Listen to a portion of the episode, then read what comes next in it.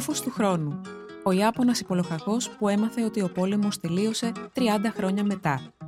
Μια πρόσφατη ταινία και η νουβέλα που έγραψε στην καραντίνα ο Βέρνερ Χέρτσοκ και κυκλοφορεί αυτές τις μέρες φέρνουν ξανά στο προσκήνιο την ιστορία του χειρό Ονόντα που έμεινε για τρεις δεκαετίες μόνος στη ζούγκλα πολεμώντας σκιές χωρίς να ξέρει ότι ο πόλεμος είχε λήξει.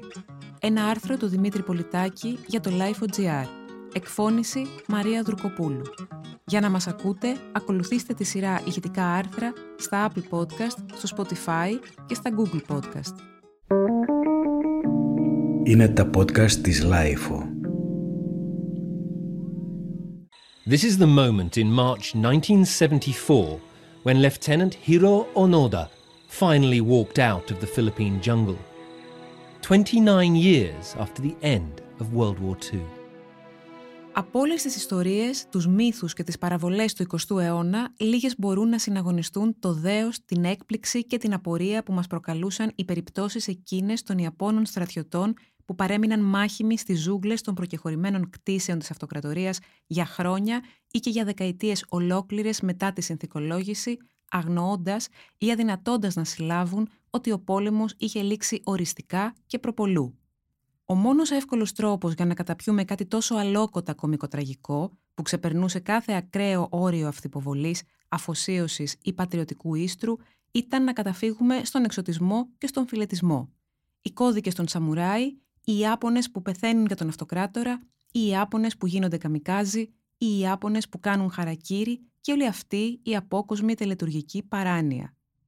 Ο πιο γνωστός ίσως από αυτούς τους στρατιώτες που έμειναν ξεχασμένοι στις ζούγκλες να πολεμάνε φαντάσματα και σκιές ήταν ο Χειρό Ονόντα, ένας νεαρός υπολοχαγό που έμεινε να φυλάει το νησί Λουμπάνγκ στις Φιλιππίνες για 30 χρόνια μετά το τέλος του πολέμου, παραμένοντας πιστός στις οδηγίες που είχε λάβει το 1944 από τους ανωτέρους του. Να μην εγκαταλείψει ποτέ το πόστο του μέχρι νεοτέρας και επίσης να μην αυτοκτονήσει αν βρεθεί αντιμέτωπος με εισβολή του εχθρού, αλλά να παραδοθεί και να δώσει παραπλανητικά στοιχεία σχετικά με τις θέσεις του Ιαπωνικού στρατού.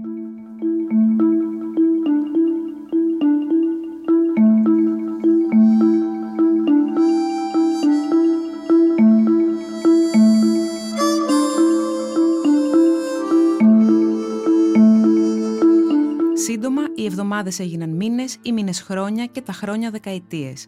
Μέχρι που σταδιακά ο χρόνος ο ίδιος έμοιαζε να λιώνει και μετά να γίνεται ατμός. Ο Νόντα περίμενε υπομονετικά, τελετουργικά, στην αρχή μαζί με κάποιους δύσπιστους φαντάρους, στο μεγαλύτερο διάστημα όμως ολομόναχος, αλλά οι Αμερικανοί δεν ήρθαν ποτέ. Όμως η πίστη του δεν κλονίστηκε. Πίστευε ότι τα φυλάδια που έπεφταν από τον ουρανό και έκαναν λόγο για παράδοση ήταν προπαγάνδα του εχθρού και πολλά χρόνια μετά, παρακολουθώντας τον ουρανό τα αμερικανικά αεροσκάφη που κατευθύνονταν στο Βιετνάμ στις αρχές της δεκαετίας του 70, και παρότι δεν είχε καμιά επαφή με τον κόσμο και τις γεωπολιτικές εξελίξεις, κατέληξε στο συμπέρασμα ότι η Ινδία έχει απελευθερωθεί από τους Βρετανούς, η Σιβηρία έχει αποσχιστεί από τη Σοβιετική Ένωση και μαζί με άλλες δυνάμεις έχουν συμμαχήσει με την Ιαπωνία εναντίον των Αμερικανών. Όταν τελικά τον ανακάλυψε ένας συμπατριώτης του περιηγητή το 1974, ο Νόντα αρνήθηκε να τον πιστέψει ή να τον ακολουθήσει, απαιτώντας να έρθει να τον απαλλάξει από το πόστο του κάποιος ανώτερος αξιωματικός, όπως και έγινε. Ο χειρό Νόντα προσαρμόστηκε τελικά στην πραγματικότητα, έγινε διασημότητα στην πατρίδα του, έγραψε μια πολύ επιτυχημένη αυτοβιογραφία, παραθέριζε για καιρό κάθε χρόνο στη Βραζιλία και πέθανε σε ηλικία 91 ετών το 2014. Τον τελευταίο χρόνο όμως έχει επανέλθει στην επικαιρότητα η ιστορία του πρώτα με την περσινή τρίωρη αλλά ενδεχομένως αξίζει τον κόπο ταινία μυθοπλασίας «Ονόντα 10.000 νύχτες στη ζούγκλα» που είχε κάνει πρεμιέρα στις Κάνες και τώρα με την πρώτη νουβέλα του πολυγραφότατου κατά τα λοιπά, μεγάλου Γερμανού σκηνοθέτη, συγγραφέα, αφηγητή, γκουρού της εκστατικής αλήθειας που δεν έχει απαραίτητα σχέση με τα πραγματικά γεγονότα, Βέρνερ Χέρτσοκ.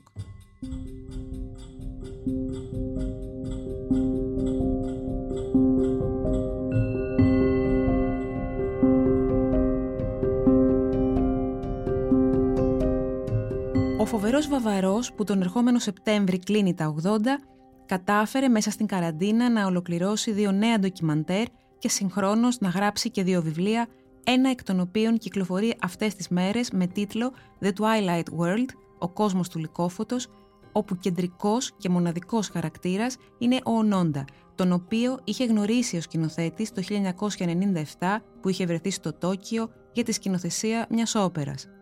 Ποιον από όλους τους Ιάπωνες θα ήθελες να συναντήσεις, τον είχαν ρωτήσει τότε. Τον χειρό Ονόντα, είχε απαντήσει χωρίς δεύτερη σκέψη. Έπρεπε όμως να μεσολαβήσει μια 25 ετία, πέντε μόλις χρόνια λιγότερα από όσα είχε μείνει ο Νόντα στο νησί, για να κάτσει να γράψει αυτό το βιβλίο με πρωταγωνιστή έναν εξόχως χερζογικό ήρωα. Μετά από όλα τα εκατομμύρια βήματα που είχε κάνει στη ζούγκλα, ο υπολοχαγός συνειδητοποίησε ότι δεν υπήρχε, δεν θα μπορούσε να υπάρχει, η έννοια του παρόντος, γράφει στο βιβλίο ο Χέρτσοκ. Κάθε βήμα που έκανε ήταν το παρελθόν και κάθε επόμενο βήμα μέσα στις λάσπες ήταν το μέλλον. Ο πόλεμος του Ονόντα δεν έχει σημασία για το σύμπαν, για την ιστορία, για την έκβαση του Δεύτερου Παγκοσμίου Πολέμου. Ο πόλεμος του Ονόντα έχει διαμορφωθεί από την ένωση ενός ονείρου και ενός φαντασιακού τίποτα. Παρόλο όμως που ο πόλεμος του Ονόντα γεννιέται από το τίποτα, παραμένει ένα συντριπτικό γεγονός που ανήκει στην αιωνιότητα.